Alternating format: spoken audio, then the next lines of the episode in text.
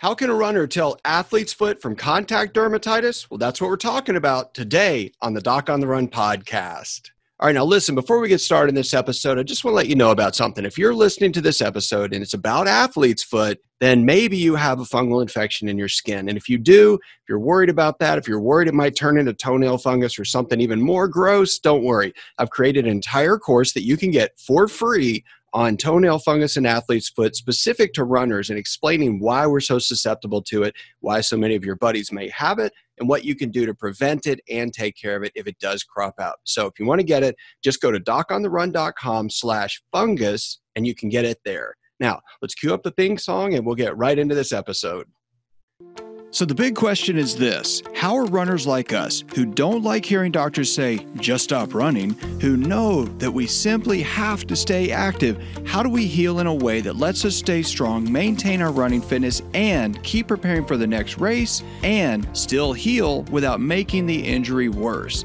Well, that is the question, and this podcast will give you the answers. My name is Dr. Christopher Segler, and welcome to the Doc on the Run podcast. All right, so this question comes from Amanda, who sent this in and wanted to know how she could tell the difference between contact dermatitis and athlete's foot. And the story goes that she basically said that, you know, it's summertime, she's been running, her feet sweat a lot, but she noticed a bunch of peeling skin on her feet.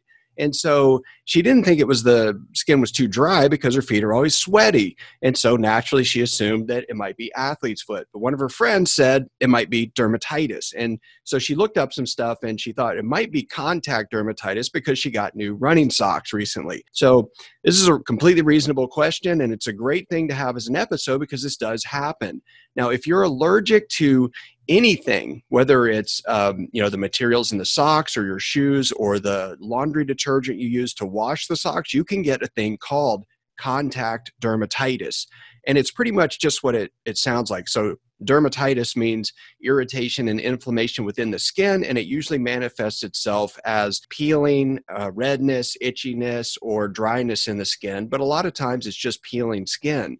And you can get dermatitis for lots of different reasons, but specifically contact dermatitis is where you have basically an allergic reaction in the skin that causes peeling. And if you get that, a lot of times you can tell because of the location. Like if you're wearing new leather shoes and you get irritation all over your feet, right where the shoes touch your feet, it makes it very obvious that's one of the most common causes of uh, contact dermatitis is actually things like the tannins in some leathers. Lots of people also will get contact dermatitis from they have a nickel allergy and certain types of jewelry, uh, but you can get it uh, from your socks. You can get it from laundry detergent on your socks, and there's a variety of reasons you could get it. And it doesn't really matter that much if your skin's dry or sweaty, you could still get it. Now, athlete's foot's very common, and athlete's foot is different.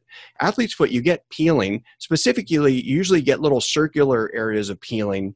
And why you get that is that the fungus gets within the skin and the fungal filaments, as they grow, they basically expand and separate the layers of the skin, causing peeling. Now, as it does that, the fungus actually sucks the moisture out of the skin and causes what looks like a very dry blister. But as soon as your socks or your shoes move at all against it, it just shears it off. And then all you see is a little circle where you sort of had the blister where it used to be. You just sort of see the rim of where the blister was attached to the skin. Every time that happens, you're shedding fungal filaments and spores into your shoes and socks, though. And then it could actually turn into a nail infection later, which is gross. And that would be a whole nother topic.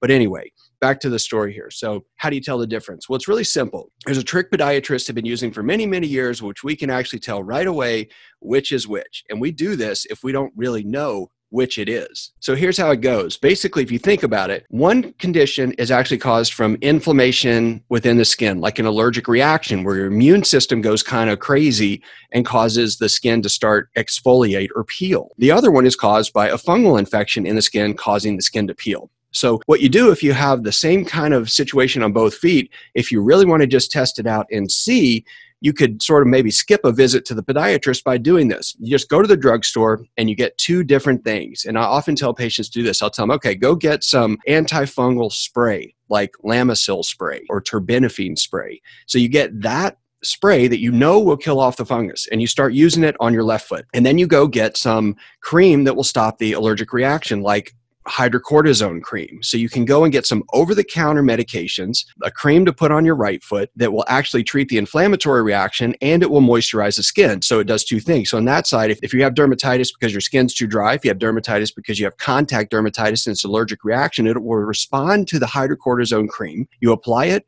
according to the directions on the box. And if it goes away, then you know it was just dermatitis.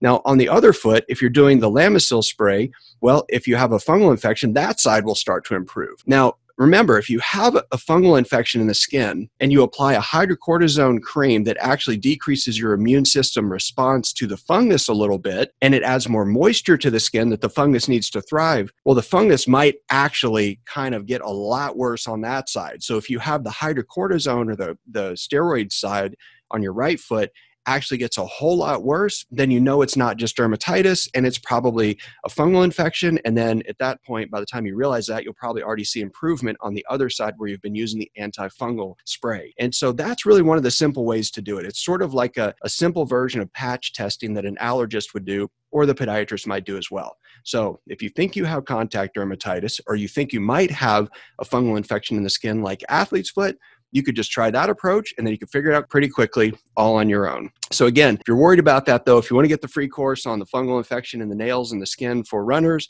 uh, you can go to docontherun.com slash fungus and you can sign up for it free there. Thanks for listening.